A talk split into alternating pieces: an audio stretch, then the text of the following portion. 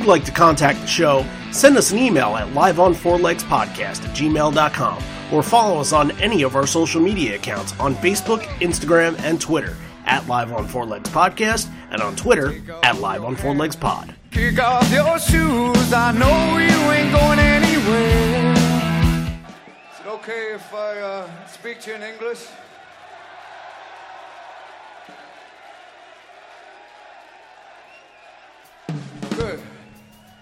Because uh, about the only thing I know how to do in Dutch is uh, order pop in a cafe. So. But uh, it's nice to have been out of America for the last couple weeks, and it's not that. Uh, uh, well, I was going to introduce the next two songs because in America, uh, what we do for fun, because we're kind of an advanced culture.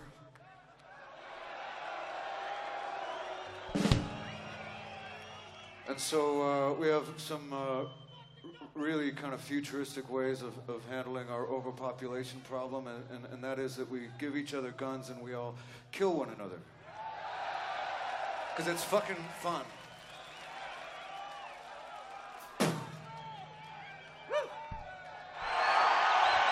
And away we go.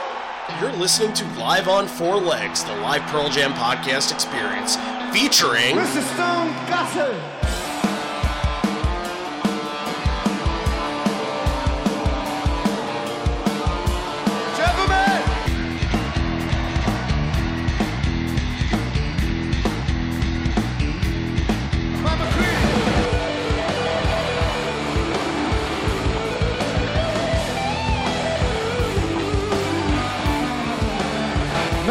Fucking camera in the drum.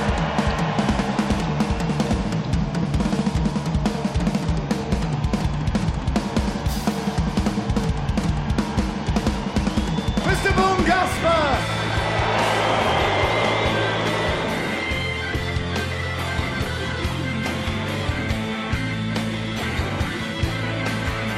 You can call me Al, you can call me Ed, you just, just fucking call me, why don't you?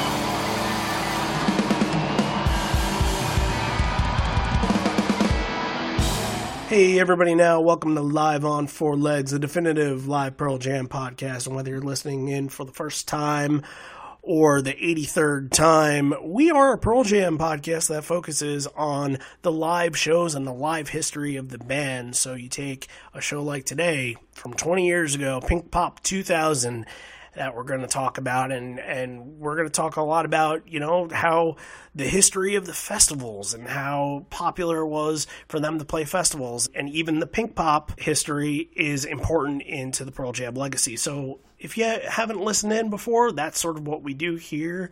And let's introduce our host now. I'm Randy Sobel here and that's John Farrar over there. And Hello. Uh, we have a very good episode today. John are you excited for it Oh yeah, fantastic. Like for a long time we kind of ignored this 2000 tour and I'm I'm glad that recently and including today we're going to be doing some catch up and and doing some of these shows because this is this is a fantastic tour. Yeah, for a lot of it, it kind of I like hitting anniversaries of things, and this is coming out. I, I believe the day it comes out is two days before this is the twentieth anniversary of Yeah. this show. So it's it's good to take those you know milestones and and talk about them on the days that uh, that are important to people because people are listening in that were at Pink Pop 2000 and they're thinking, "Wow, that's 20 years ago. Holy crap, that's that's amazing. I got to go and listen to the boot today." We are here to remind you of how old we're all getting. This is absolutely the truth. Or or if you're young, we're here to remind you that there were so many things that have happened before you were even born because there were people that that are probably listening to the show that weren't born by the time Pink Pop 2000 came along, which is just it's just silly people. Just be born earlier. Why can't you just be born earlier? So today's episode is uh, a request from one of our patrons, from David James, and uh, he requested Pink Pop 2000, which is a very popular show. I think you know all festival shows, and especially Pink Pop. When you think about just the history uh, going back to 1992, and when you think of that name, it sort of has this it has this pleasant attachment to Pearl Jam that you know they've Oh, only you're gonna make me do that speech again. Like you survived today. Well, he reason. almost had he had his version of, of the "You Survived Today." Uh, he had his version of that in there, and I wonder if that was a throwback. But yeah, it's just cool because there's so many things to go back on and, and to look back. You know, eight years that it was in between. I think they, I think they've only played it three times, so it took them 18 years to play it again, and they went back and did some of the things that they did uh, from the original Pink Pop in '92, and they did that in, in 2018. So it, it's it's a cool little landmark in their history, and especially a time where you know they were they were still popular, but they weren't the most popular band on the planet. But they were you know they were showing here that they are still keeping up and and you know kicking tail like like ever Have before. have we covered all three of these now? Have we completed the trilogy? no, because we haven't done 2018. Oh, okay. So So this is the second part in the trilogy that we're covering. Cor- correct, correct. 2018. Uh, you know how I feel about getting to 2018 shows. I think it's too Yeah, soon. I mean we've we've, we've done a few though. Yeah, we we have, we have, and we're probably going to do more. But you know, We started the show with them the first two episodes. So Oh, we needed. To, there was a lot on our minds. You know, we, we Right, right. you know that that was a good way to introduce ourselves. But um, yeah, this. So here's what's interesting. So they they went seven years without playing a festival show. And it's kind of crazy knowing what we know now that, whoa, seven years that a band that's on at the peak of their existence wasn't playing on platforms that could make them even bigger than they were. And you would think that Ticketmaster probably held them away from, from doing those uh, kind of shows. And, you know, when, you know, 96 came around, they were uh, their tour was in the fall, so it was at a time where they couldn't do festivals. '98, they were just kind of doing their own thing. Tibetan Freedom Show was really that was it. But you know, I think you got to go back to um, a show in '93. I think it was the Rock Am Ring. There's a couple of those festivals, Rock Am Ring and Rock Am Ring, um, that uh, you know that spread throughout Europe. But a couple of shows before this Pink Pop show was their first festival since that date in 93 so they, they're going a long time without playing in front of these massive massive crowds. And a lot of times you think about the the the reason behind playing a festival is a lot of times you're you're an up and coming band or you're a new band and you want to get your music out there. So you want to play like it's a good way to get your music to a bunch of people very quickly who might not have heard of you. And that worked for them in 1992 like we've talked about how on that that leg of that tour they just exploded. And you know they went from playing 500 to 1500 seat places to 5000 10000 you know arenas basically. And in the mid by the mid 90s by 93 94 95 they were the biggest band in the world like we've talked about. They didn't need to go play these festivals to expose their music to different people you know? Again like you talked about with the whole ticketmaster thing by by 96 they've kind of retreated and they're they're kind of stepping away from the spotlight starting to and the yield tour with everything that happened with with Matt and Jack and having to switch drummers and get that whole thing s- situated like a whole different kind of thing. But yeah in in 2000 like Cameron's finally established as the drummer. You know binaural has come out like a a month before. So they're again they're they're getting back to being the the force of nature on stage that, that we know they can be and it's really this whole tour is supposed to be full steam ahead and this is you know this is happening on june 12th and you get to june 30th which is you know two and a half weeks later and you know another festival show. We obviously know what happens and then from there it takes them six years to get back to a festival stage. So it's just it's really i mean it's interesting because they've always been about people's safety and when you look at the size of these crowds and especially this one it's just amazing to oh, watch massive. it's amazing to watch that many people and sometimes they go to cutaways none of them are people wearing and- masks like what are they yeah that is a little weird huh yeah it, it it's it's it's become on. so Yeah. it, it's become so normalized now. You're just like, what? You're actually touching that person? No, you're not supposed to do that. so much spit in the air like oh my god Yeah, What people have their shirts off. Ah, yeah. Crazy, crazy, crazy. I mean, you see the crowd. There's some great, great crowd shots in that where you literally can't see the end of it. Ed could go and jump in the crowd and say, surf me to the back, and it'd probably take him a good like 20 minutes to even get back there. Maybe even, I don't know, like a half hour or something like that. You know, yeah. it's just, it's incredible. Obviously, the whole show is on YouTube. I recommend you definitely watch it. And maybe at this point, if you haven't listened or watched the show in a long time, go back to it before going back to us, and uh, and definitely get your fill of it before um, before kicking into to oh, yeah. stuff. It's, it's pro shot footage. Like they've they've synced up the bootleg. That's one thing I I kind of miss is you don't hear a lot of the crowd, even though you see sixty thousand people. You don't really hear them because they've got it synced with the official soundboard. So I almost want to go back and listen to an audience recording, get the get a feel for how loud the crowd was at this. Sure, yeah, for sure. But it, it's kind of fitting because in some of those crowd shots, they go because this was broadcast in uh, some Dutch, you know, some Dutch TV show. I think broadcast uh, half right. the show. Right. Uh, some of those crowd shots, they feel like almost accidental shots where they go to people they're not singing. You know, I think they went to like two people just laying on the lawn and just people just kind of sitting around.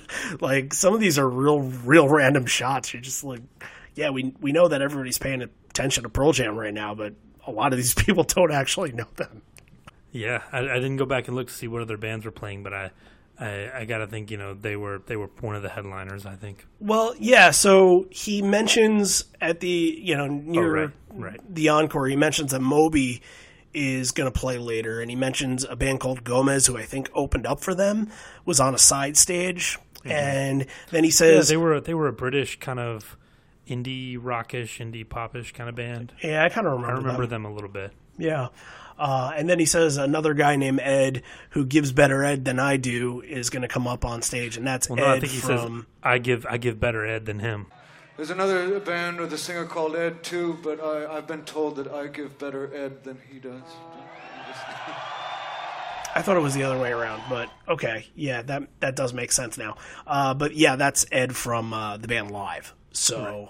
Right. You know that that's sort of what you're getting in that 2000 era. So let's uh, pause for a second, and then we'll get into the set list. Let's talk about some things that are going on in the world of live on four legs, John.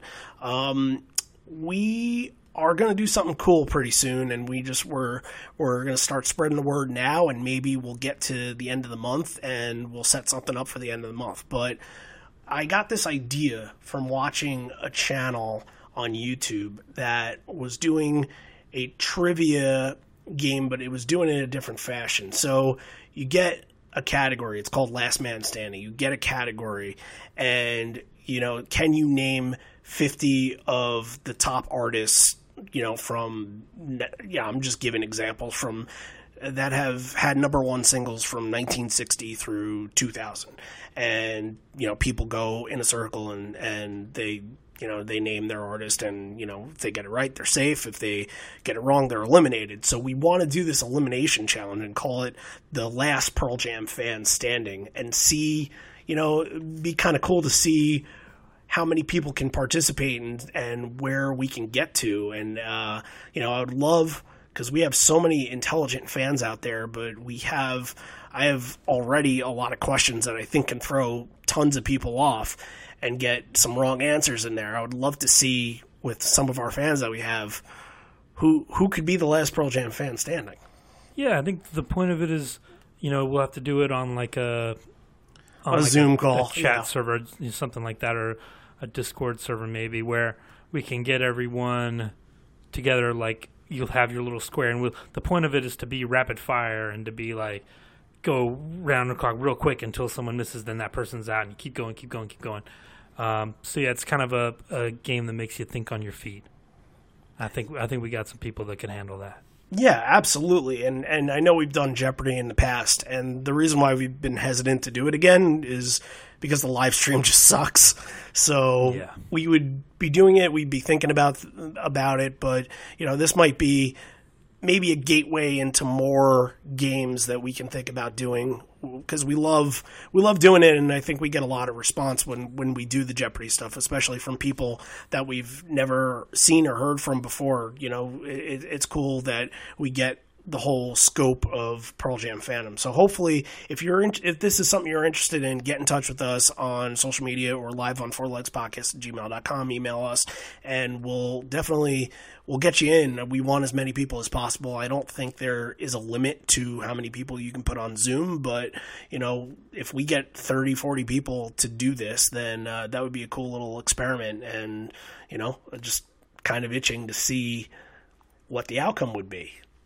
And I know a lot of people that are listening in that are probably like, "Oh, I, I can win that. I can win that." Oh, you may be surprised. So, uh, yeah, we'll we'll try that out. We'll try that out and see see how it works. But you know, this is an idea in, in the process right now, but wanted to share with you guys to sort of kick the tires on it and see if there's enough interest right now that we'll really get the ball moving. But I think you know, usually with this stuff and and you know how hardcore people are into Pearl Jam, especially right now let's uh I think we can move forward and, and uh, make this one of our things. Yeah, and and we're edging closer and closer to our month of Wrigley shows. So keep sending us your Wrigley stories. We've gotten a few already, but we definitely want some more. So uh, any of the shows 2013, 2016, 2018, if you were there, let us know what your experience was like. Uh, we'll, we'll add those on those episodes as well. We're getting closer to that. Yeah, we're we have uh, an interesting structure that we're doing. Uh, we'll you know we'll do some we'll do the actual show episodes, but there's so much to talk about that we're gonna do some preeminent episodes where we bring on a guest and we'll talk about sort of the landscape and more instead of the set list talk about sort of the the community aspect to those shows because it was such you know everybody has a different story to where they were as to how they got there. You know there's a lot of stuff to get in. We want to kind of get the full scope of it as much as possible. So yeah definitely send in your stories for that. Um, you know don't have to write us a uh, a masterpiece or a short novel or anything like that, whatever you can get to us is fine. But we were looking to to get into it and, and get to learn about everybody's stories there for sure.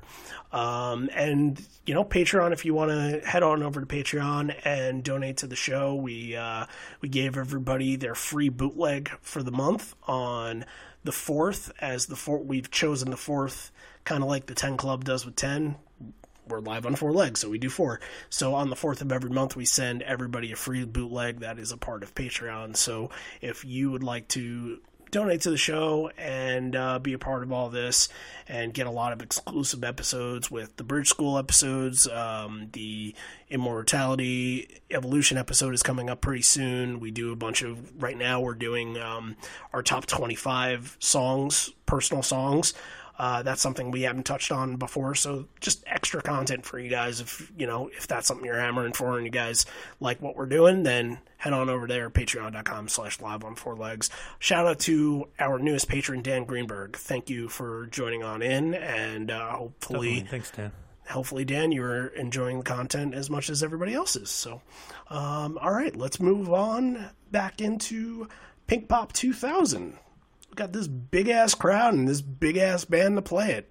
Let's have some fun. Oh yeah, and I love like he comes out and just hits that chord on the guitar, and you know immediately what's coming. Yeah, and it's it's perfect.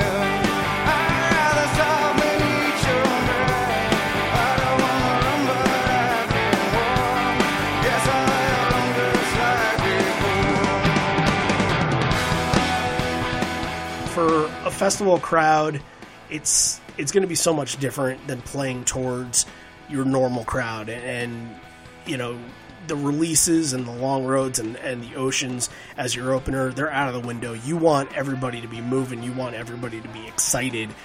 A lot of people, this could be the band that they were waiting for all day. You know, this could be the only band that they want to see. Come out firing with Corduroy, and they really. I mean, how many times are they just going to absolutely just nail Corduroy and hit you right in the good spot? But this is just such a fantastic ver- version to kick you off with a show that has a lot of grit and a lot of heart and a lot of, you know, it feels like it has a lot of emotional determination. I'm going to use that word a lot in this show. And, you know, just just powerful, powerful stuff. It's a real good start. Oh yeah, give me corduroy as an opener anytime. I don't care if it's a festival or an arena show or a stadium show. Corduroy immediately gets everyone like you know you, you guys have said from the beginning it's a song that when you hear it you finally know you're at a pearl jam show. Mm-hmm. give me that from the very beginning. The way the song builds up the the way it, it explodes kind of halfway through and at the end like it's the perfect opener. I, i'd be okay with them opening with it every other show every third show if they if they had to. But yeah you can totally tell the band's having fun. He does change the lyric at the beginning to instead of he says we're finally here like he kind of mm. smiles, like, "Oh, we are finally here again." Like he he's yeah, kind of like remembering the '92 show and re- remembering how special that was. So, yeah, you know they were excited to be back, and uh, Cameron absolutely killing it with it with the drum. Oh, he's, he, has a monster beating show. the yeah. shit out of his drum set. Yeah, he's he's on fire. So yeah, no wonder why he used gloves back then. God, I blisters all over me fingers there. Um, oh yeah, he would he would he would work it down to the bone. Yeah perfect perfect opener with corduroy here. Absolutely, and and it flows right into an amazing breaker fall.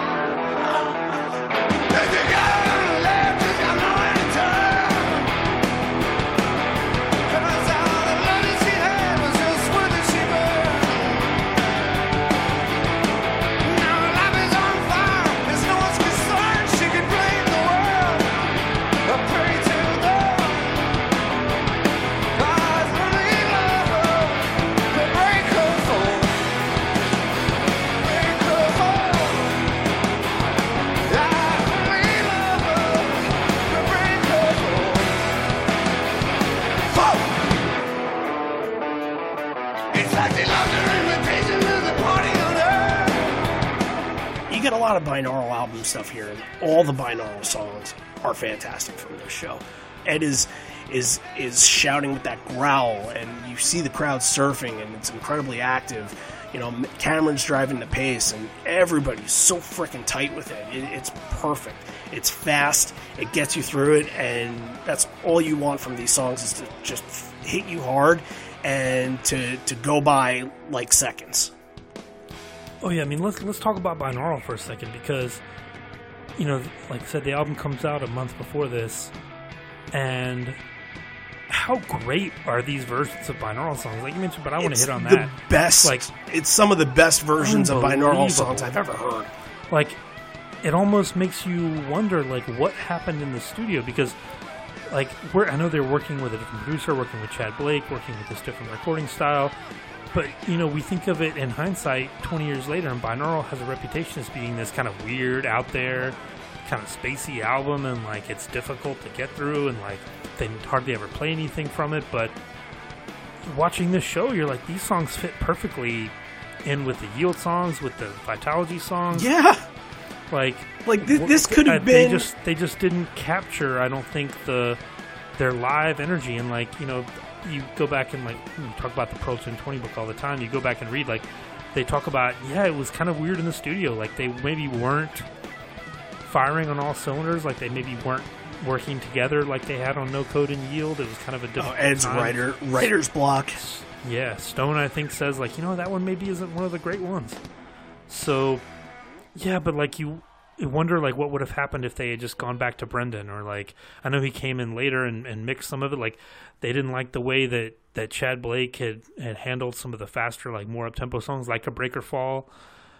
But yeah like binaural it almost what would have happened in an alternate universe if it if it had been this like kind of wide open arena rock kind of album that almost like a Yield Part Two, you know? Right. I think Because songs these, these performances are amazing. songs like, Like Breaker all Fall, the binaural performances stand out. songs like Breaker Fall and Insignificance would absolutely have more of a of a live presence than they do now. And and you would think I think we talked about it last episode about the binaural songs and light years and Insignificance might be the ones that have stuck around the most, but it, even you can't really say that because it's been so little that you're kind of grasping at, at straws to figure out, you know, the ones that that do stand out from from, from the pack on that. But it really, it's not much. But you're right. If if it was an album that was I more might, I might have to move binaural into my top five. Like I think it may be above Just 10 from this show? point.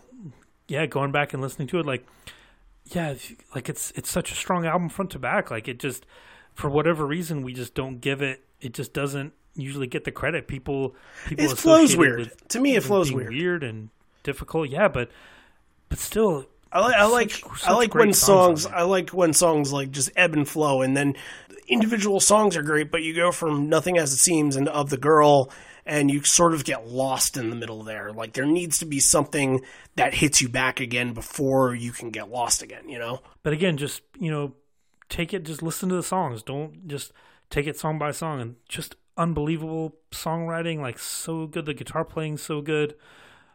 They were you know even stuff like evacuations, stuff like rival. Like yeah, I I definitely am gonna have to move binaural up in my album rankings. After Breaker Fall, you just you just keep that momentum. This is this is that festival momentum. The fast songs, the ones that are two to three minute songs that are just going to hit you in the right way that you can sing to, that you know all the words.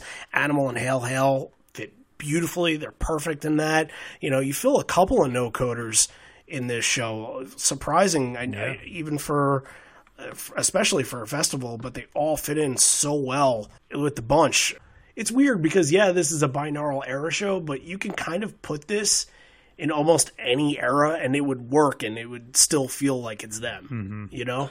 Oh, Hail Hail is perfect. Like Ed's doing all the little, he's adding all the little touches that he normally does. Like Hail Hail to the lucky ones in front, and he's doing all the ha, ha, ha, like Right. Know, the little extra vocal little things he does, and you get really good shots of him up close, and he's doing that thing where he sings with his eyes rolled back in his head, and like you, he looks so intense, and it looks so weird, but like that it harkens back to like that 91, 92 performances, you know, where he's really again he's really tapping into something and he's you can tell he's really getting into it Right. uh, yeah it's intense yeah hail hail is absolutely a highlight Yeah, I saw that with within Animal. I love versions Yeah. of him playing Animal live, and where he does kind of like uh, the one, two, three, four, five, and he, he just you can see with his hand he's like doing this grip almost with his hand when he's doing the five five, and and oh my god, it, like something's going through him at that point, and you know it, it feels good. I think he sees everybody out there, and it's almost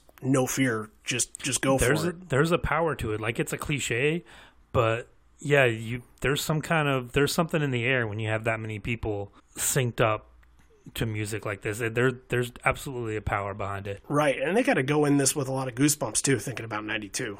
yeah That's for yeah. sure. Um, have to mention too, Mike. Mike is basically wearing a suit and is the most energetic in the band. So, you know that speaks volumes. Mike was definitely bouncing all over the place, especially very early. Well, he starts off kind of slow, like he starts off kind of just standing still, and then I think sometime in Breaker Fall he just explodes and almost jumps out into the crowd. It looked like it looked Yeah. like he wanted to. Oh yeah, oh yeah, for sure. I think this is you know era of Mike breaking out and being the guy to to watch along with Ed on stage. Where well, you go back to '92 and Jeff is the one that's that's moving all over the stage and Well, he was, and again, Mike was dealing with all the a lot of personal stuff too. Like he talks about going through the Crohn stuff, and he was battling like addiction to pills and all this stuff. But so you you know, on stage he was looking to like just let loose and go crazy. Right. It's definitely um, a diversion from all that. That's for sure. So Yeah. after a really, really just kick ass open there, uh, Ed says hello and asks if he can speak in English. And he says, The only thing that I know how to say in Dutch is to ask for pot in a cafe. and uh, he talks a little bit about America being an advanced culture, and they have a futuristic way of handling our overpopulation problem. They give each other guns and kill each other.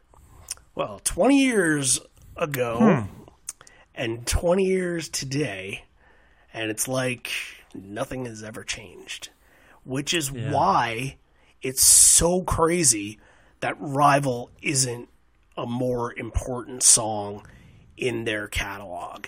I, Oh yeah, when when he got to the part where he says this nation's about to explode, like I almost started to tear up, man. Like this song hit me in all of the right places when I was listening to this. Like it Oh, absolutely is more relevant now than it ever has been.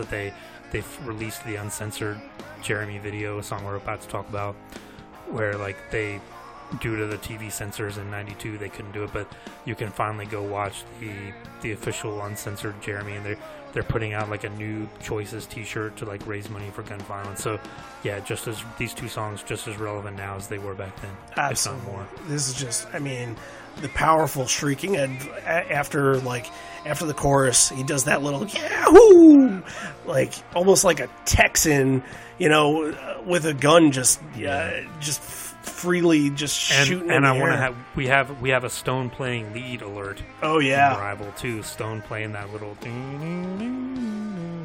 that little like up and down guitar lead. The, the camera goes to Mike thinking that he's going to do it, but he, he's just playing the rhythm part.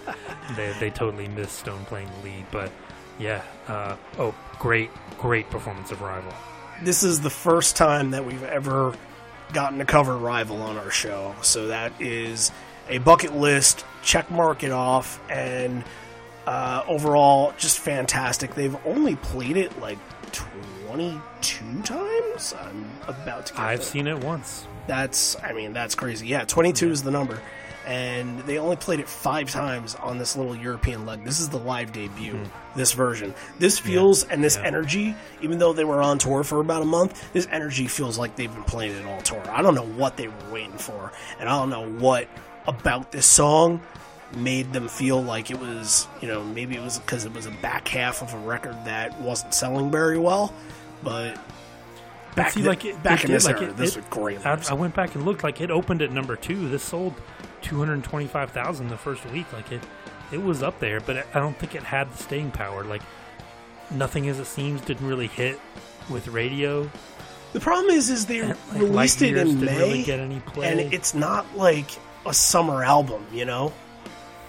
So Hmm. yeah, there might be something to them. yeah, I- I Yeah, don't- and, and again, radio had changed. Like your, a lot of your Limp Bizkits and the the boy bands that started. Like there just there just wasn't a place for for Pearl Jam on the radio in 2000. We, we've covered this before in different shows, but if you think about it, like you know, times have changed. Like this this album, it it sold well, but it didn't have the staying power. Like it didn't stay.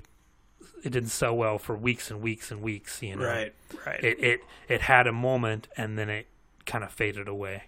Yeah, and you know what? Uh, That's a really kind of good definition for this show. It, I think this is the high of the high points on the binaural tour, and Yeah. you know, unfortunately, we'll never get to know what this tour, how it would have finished off, and how you know the the America tour that followed, if nothing would have happened, you know how it would have all went down. Um, but like this feels to me that the band's got nothing on their minds. They're they're they're free. They're you know there's no Oh, they're in they're in a great mood at the show. They're yeah they they come out and you can tell they're they're having a great time. And the shows like that are always special when you can tell that they they're having fun on stage. Yeah, for sure. Absolutely. Um, we get to a little stretch here. A lot of nice songs in this four song stretch, but um, first one is Jeremy, which is a throwback to the original Pink Pop set list, which, by the way, he's got a Tivoli shirt on here as well. And All right. yeah, I, I think both Tivoli shirts have kind of been redistributed that I've seen. So, Yeah. you know, it's cool that, that he brought it back, that's for sure. But, you know, not bringing back the original. Um, but yeah, Jer- Jeremy's back into the set list. You mentioned it a little bit before. You have nothing as it seems as kind of your, you know, your your cool down a little bit. MFC and Habit, and it's just such a strong section because it's a, such a diverse group of songs that you have. Your first massive hit of the night. Your one that kind of you know Mike can kind of play to the atmosphere and and you can hear in the back of that crowd you can hear it as if you were up up front. It- it's that impactful that version. And then MFC and Habit which are two amazing songs that don't get enough credit that don't uh, you know they're they're never songs that you would think you know create a 20 song set and Yeah. they're there, you know, and and this version of Habit especially is a highlight of the show. Just seeing, you know, that that grit that that Ed has. There's so much uh, determination to fucking go out there and give them a power show that even in that spot. That dead spot before going back into the chorus. Ed doesn't even do the um, uh, the child of the '90s part. They just Yeah, go he right no back into the as song. nothing. Yeah.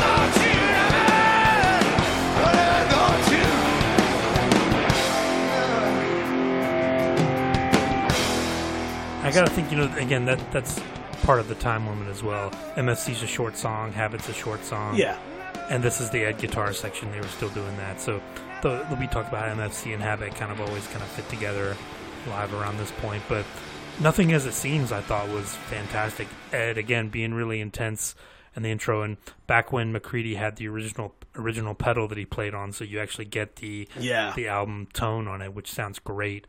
You know, evidently that that pedal failed or broke or something, so you don't get the same sound now. But Right.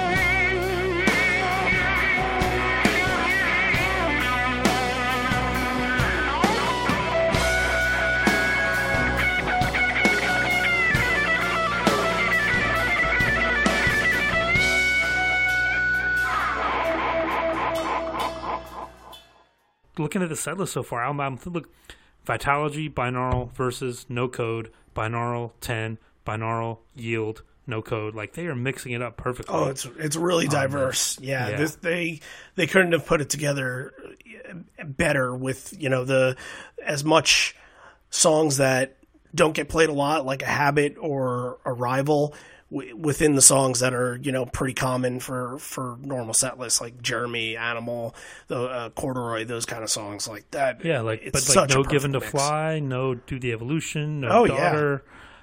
You know, not even an alive in this set. So I give them credit for for mixing it up a little bit. It's it's well put together. For sure. So you get a tribute for the next song. They're going to do Light Years for a woman named Diane, who I believe worked for Sony Music. If, yeah, uh, Diane Muus, who yeah. worked for Sony Music. She had passed in 1997. She was only 33. I went back and looked at Five Horizons. They they talk about it a little bit, but yeah, Yeah. she was evidently a, a close friend of the band. Yeah, and again, another binaural song that they just hit out of the park, and they're you know they're on all cylinders with this one. And unlike I mean, I'll, I'll I'll give you a hot take. This is the best performance of Light Years ever. I don't think that that's that hot of a take. Because this is this is the era where Light Years is supposed to be good. it's supposed but I to think stand this, out. if you, I think if you were to go around and look, this this is the best performance of Light Years that they've ever done.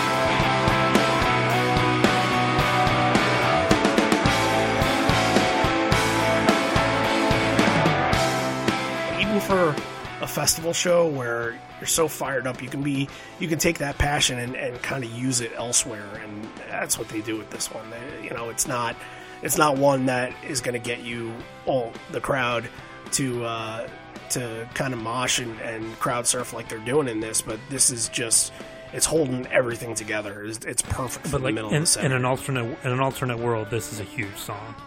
Yeah, and Thin Air from this album. To be honest with you, Hmm. I, think they wanted Thin Air to be. But like this was released as the the second single, and it just it went nowhere. I never heard it on the radio. Yeah, I, I, I don't know. I don't know what it is. It, it deserves more praise than than it got. But man, I, it's it's fantastic, and you might be right on that. This this might be the best, best version ever played. That, that's Yeah, I think it is hands down.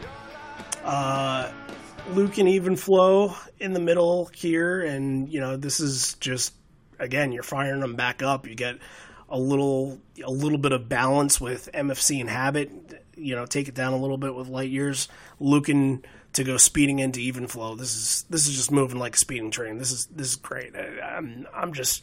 The only things I gotta say is I'm just enjoying the hell out of this set and just watching it and watching the crowd react to everything. Well, there was something interesting in Even Flow. Did you notice during the solo, Stone walks off as well? Not just, this is one of the only times you get Pearl Jam as a three piece on stage. It's just Matt, Jeff, and Mike. There's no rhythm guitar during the solo. Like if you look at the stage, like Stone and Ed both left.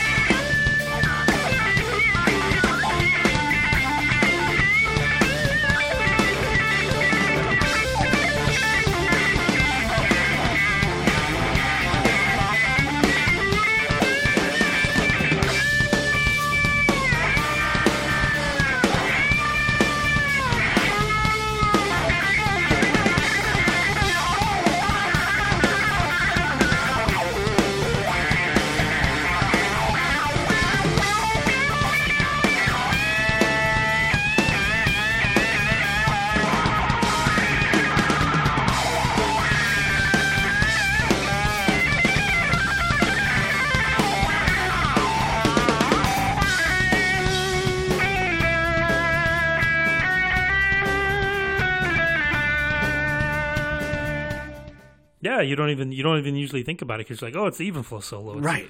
Great, but like I was like, I was listening to, it, I was like, there's no, there's no rhythm guitar under this. Right. Yeah. Like they're just there's just the three of them playing. It was really cool. Yeah, that is very cool.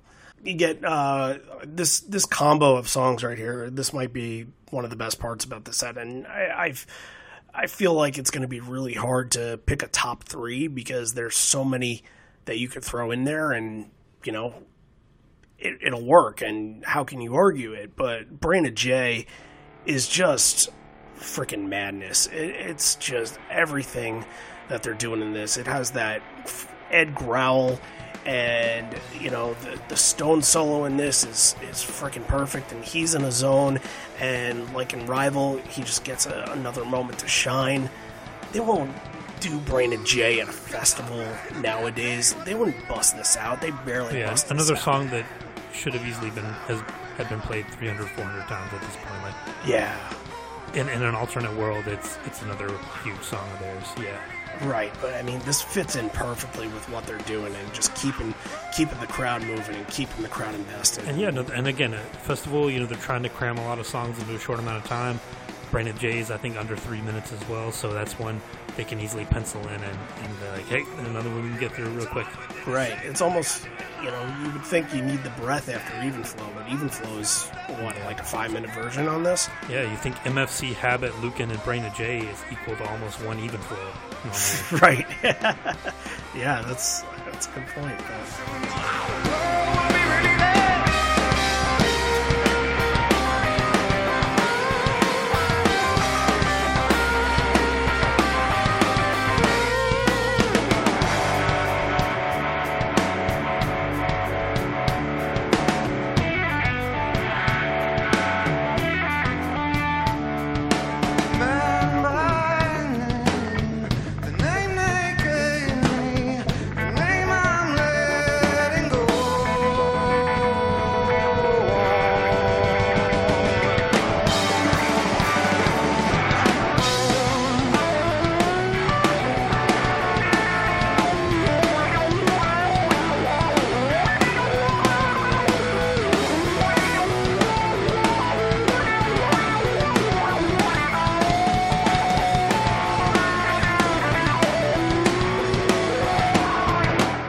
Into insignificance. And i think when you talked about in the beginning that these are the best versions of binaural songs this one is one of the ones that that just absolutely stands out to me. You, ed is in this trance. He he's in this moment where like nothing can harm him. Nothing can phase him. He's in control of the whole situation. It's just you look at his face and he is vicious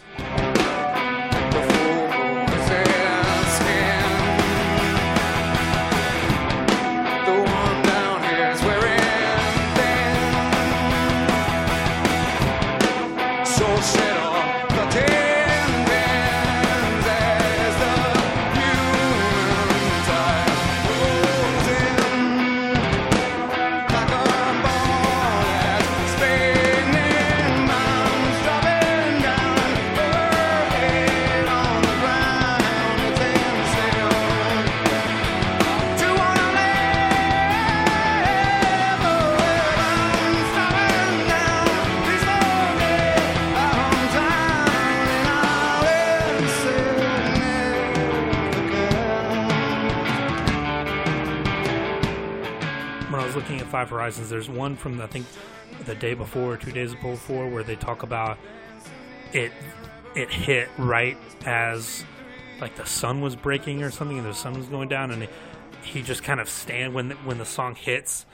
He just kind of like stands back and like looks up and kind of lets the moment hit him a little bit. right Yeah, the, that's absolutely one of the best insignificances. I went back and listened to it. It's unbelievable.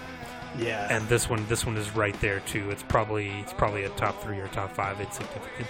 Yeah, I think we had some we had someone on Twitter comment that uh, that a couple of these coming up were, were fantastic, and they're absolutely right.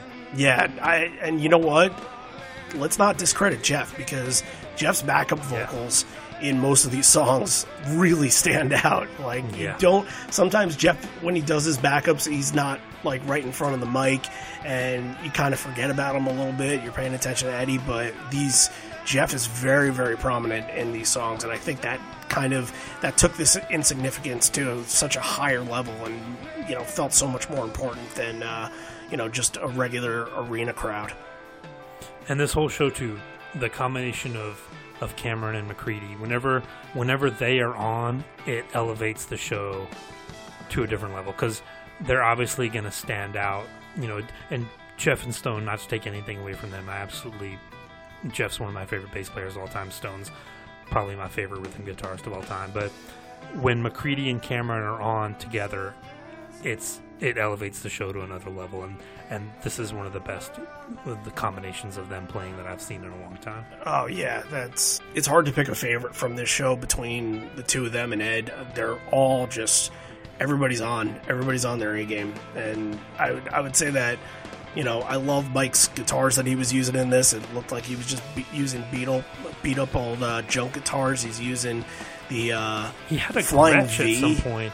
At the end, I think during I'm I'm skipping ahead, but I think it was during leaving here. He had a he has a Gretsch guitar, which is normally like a big hollow body, like rockabilly, Brian Setzer, Reverend Horton Heat kind of guitar. right. But it almost has like a Les Paul body to it. was that the sky blue It one? was- it wasn't like silver, like glittery Oh, okay. silver and white. Like it. Oh, it's unbelievable. Yeah, he's playing an SG at some point. He's got a flying V. Like The yeah, flying V stands out out to me. show. Yeah, yeah. These, I mean, classic, classic bike guitars here.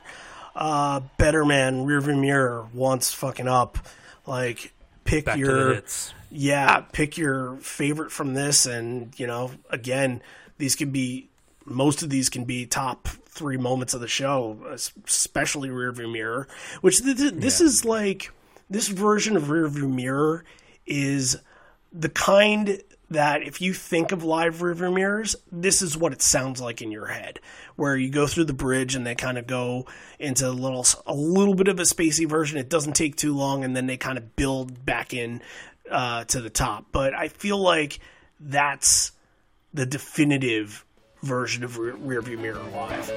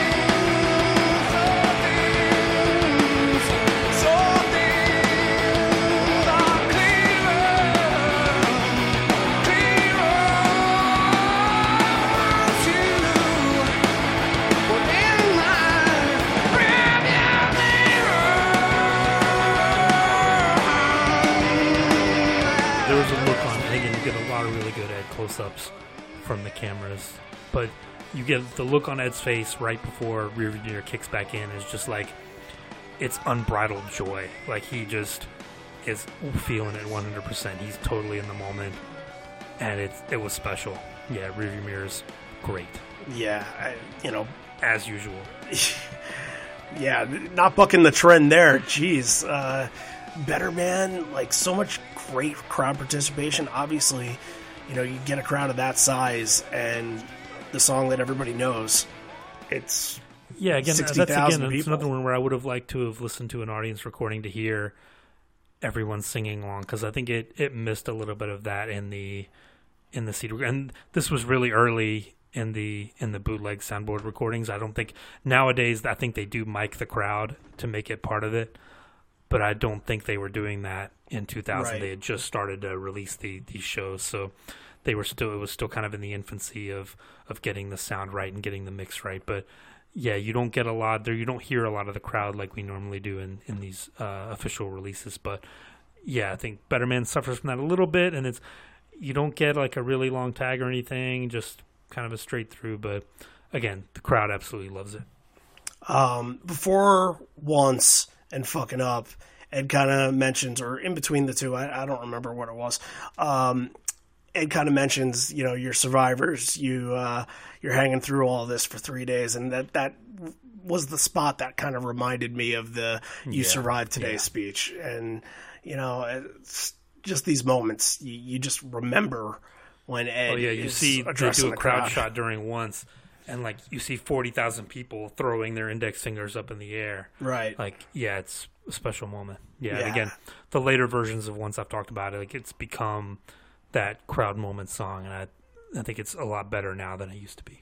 Yeah, uh, f- fucking up to close this set is great too because I don't I don't know if they knew that if they were coming out with another en- encore Right, or not right. because it seemed like Ed kind of comes back and he's got this little smirk on his face like oh we got a we got Right, another one for you so they're playing fucking up as if they're leaving the stage and saying goodbye and and it's just Yeah, I think so. Yeah. and they they're totally having fun at this point. They know what they've done. They know they just put on one of the best performances of the tour, maybe of in the last few years, and they're absolutely just playing around at this point. Fucking up is one you always get when when they're in a good mood, and this is no exception. Yeah, absolutely. Uh, they come back on stage. Ed addresses Brett Eliason. Uh, um, I've never heard him Yeah, do this in the- before. I know. Yeah, he's back. He's you know a mile away from the stage in the tent, running the sound. And you actually hear him. He actually responds. I I need to ask someone at the board a question. Hey, Brett, are you there? Can I hear you? Brett, do you have the tape from last night? This is just a personal thing I have to take care of. Thanks for your silence. Do you have the tape from last night? Not on me, but I do. Uh, is it back there? Uh, it's probably on the bus. Oh, it's on the bus. Okay, never mind. Actually, I have a DAT from last night. No, I, I need a cassette. So um, I'll get that before I leave, okay? okay? Okay. All right, just had to take care of that.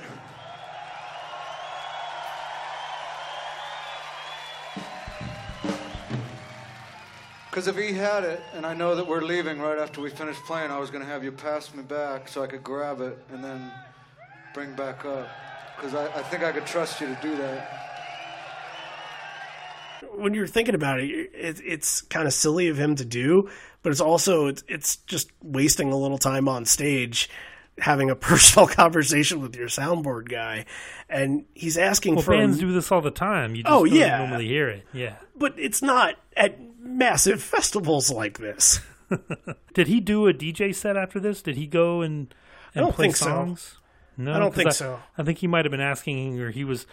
Maybe there was a performance. I went back and looked if there was a performance from the night before. That's what made me go back and check out that insignificance. I was wondering if there was a performance from the night before that really stood out that maybe he wanted a copy of to play or something. But yeah, yeah, and then you yeah you get to hear the their sound guy come in and be like, no, I think it, they just have a little conversation. Oh, it's on the bus. Can you But imagine again, if he it- had actually, if he, if they had been able to pass that cassette up through however many thousand of people Oh God, to get to the stage, somebody would have run off with that and had a, a pretty good souvenir. yeah, seriously, the second person in would have been pocket. Thank you, but they're Right, you know what they're nicer over in Europe. I bet I bet you it would have gotten Ed. If, Maybe, if there were all eyes on it, yeah, it would have absolutely gotten to him, but probably not. I would have written my I would have written my email address on it and been like, hey, send me a copy. right. Seriously, yeah. I wonder My what U, happened. my UGA email address at the time. Yeah, I'm sure. I'm sure it was sitting in a shoebox somewhere right now. Mm-hmm. You yeah, know, just yeah. kind of in in the vault like everything else is. You know, just sort of. yeah. I wouldn't say collecting dust, but man, share it with everybody. Please, But yeah, I, I, I guess not every single band gets to have an encore at a festival show, and this is a quick show as it is. It's it's ninety minutes. It's it's straight through, and but it, it, that's the thing. It feels just as quick to get through this show that it does the ninety two show. Like everything here, there's so much. There's so much that's just speeding through the middle parts of the set that you got to watch it twice. You really got to take everything in, you know. To and they were playing in the daylight, so it had to have been like before six or seven o'clock yeah, right. Yeah, that's a good local point. time. Yeah. Um, but they close this show out with Black and Leaving Here. Um, just great versions of both songs. Uh, you know, Ed barely ever sings the do do do do do do do, and he's doing it at the end here, and he's tapping into something, and you, just you never hear him sing that part.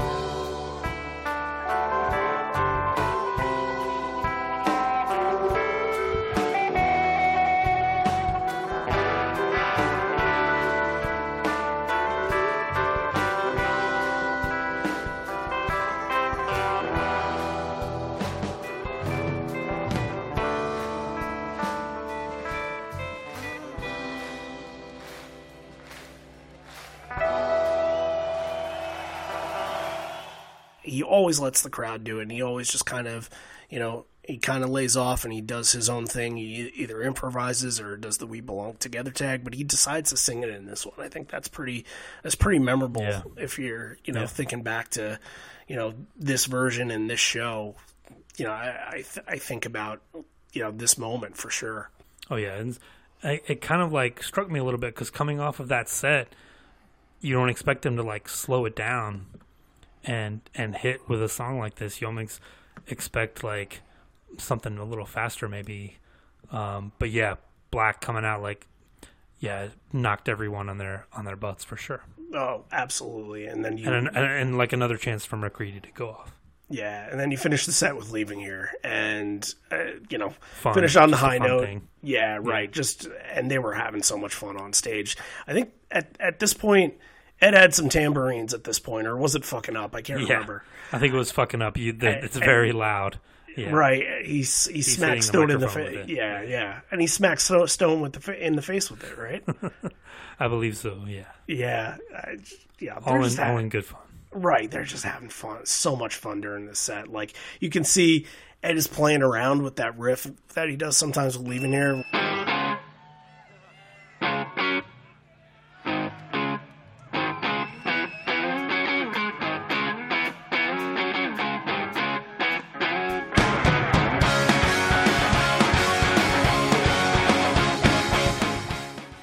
You can see like he has that little that devious look in his eyes like am I going to do it? Am I going to do it? And they go into it and it's freaking awesome way to way to end the set. You never see something like this end a festival set. Uh, This is just crazy. It's Yeah. it's such a such a freaking awesome show as it is. Yeah, so many good moments from this. You want to give your three? Do you want to give your three, or do you have to? I've got? I've got my three. I was going to give got- you a chance to go. I got to think about it because talking about some of these has either changed my mind or forced me to change my opinion. Okay. But My number three is Rival. The the debut. Again, I talked about this nation's about to explode. Stone playing the lead guitar perfectly. I thought it was one of the best performances of Rival I'd ever heard. Uh, number two, Corduroy, being the opening song coming out. We talked about how they're having fun. He changes the lyric to "We're finally here," like gives a little smile, like they know the history, the of where they are. They're glad to be back in the place where they had such an epic show in in '92, and Cameron just knocking it from the beginning, knocking it out of the park. Uh, Corduroy's number two, and then my number one, no surprise, the best performance of the song ever, Light Years. You know what? I can have a totally different top three, even though maybe one of one or two of those could have been in my top three. The beauty of this show is that you can pick so many different moments to that stick with you. So I'm going to pick a different top three because honestly, there's about ten of these moments that that could be in the top three. Mine will be better, but you can go ahead and do your thing. Um, I really like this version of Habit. It just, uh, it's just stuck with me. It just, it feels like everything that they were channeling from, you know, the old, their old self is brought back to this stage, and and uh, you know, it fits in so well. It's not a song that gets played at festivals or really even nowadays gets played at all, but you know, it just fits so well right in the middle of, of these songs, right before an even flow. Everything fits uh, in so well this whole entire set. But yeah, um, my other two, I'm going to go Insignificance because that was just freaking fantastic. You got to put something from Binaural in there. Oh yeah, yeah. And Oh yeah, the the true number one is the combination of Breaker Fall, Rival, and the things It Seems, like Yeah. Insignificance, like so good. All of them. Yeah, it's tough to not say like the first five songs because it's just a highlight in themselves. Like Breaker Fall into Animal and, and Hail Hail was just it felt perfect for for a festival. I, I, it's it's tough for me to just pick one. Uh, this rearview mirror, people people speak very highly of this version of Rearview Mirror. They say it's one of the best versions they've ever heard. Like that, that's just it's given it a distinction that's just wow. That's you know, um, all right, man. I I'll I'll just I'll just do the same thing. I love this version of Rival. This version of Rival was really Yeah. good. Yeah. It's hard not to put this in a top three. I, you know, bring this back into the set list. Play it exactly exactly like this. Find that energy that you did that day. I don't know why they couldn't do it. You know, and- more and the than way things are going, times. It, it might be a song that, that gets brought back in, in whenever this tour comes back. Yeah, I know, but man, there's so much to do, and there's so you know maybe so so little time to do it. But fuck, uh, yeah, I would love for it to come back. So, um, this this one isn't going to be difficult to rate. I, I I think we might have the same rating on it. Okay. What do you got? I think it's a I think it's a perfect score. Yeah, I thought about I thought about going with a like a nine point five or a nine point seven five just because it's short. You know, if you can, but Well, it's not really fair to, to dock short. points. It's not fair to dock points based on on length. They they're working with what they have, but yeah, this is absolutely one of the top shows in their history. It's in the top five percent, top twenty, top thirty, top fifty shows, whatever, however you want to do it. This definitely belongs there. And it, I think the important part from this is that it just has staying power.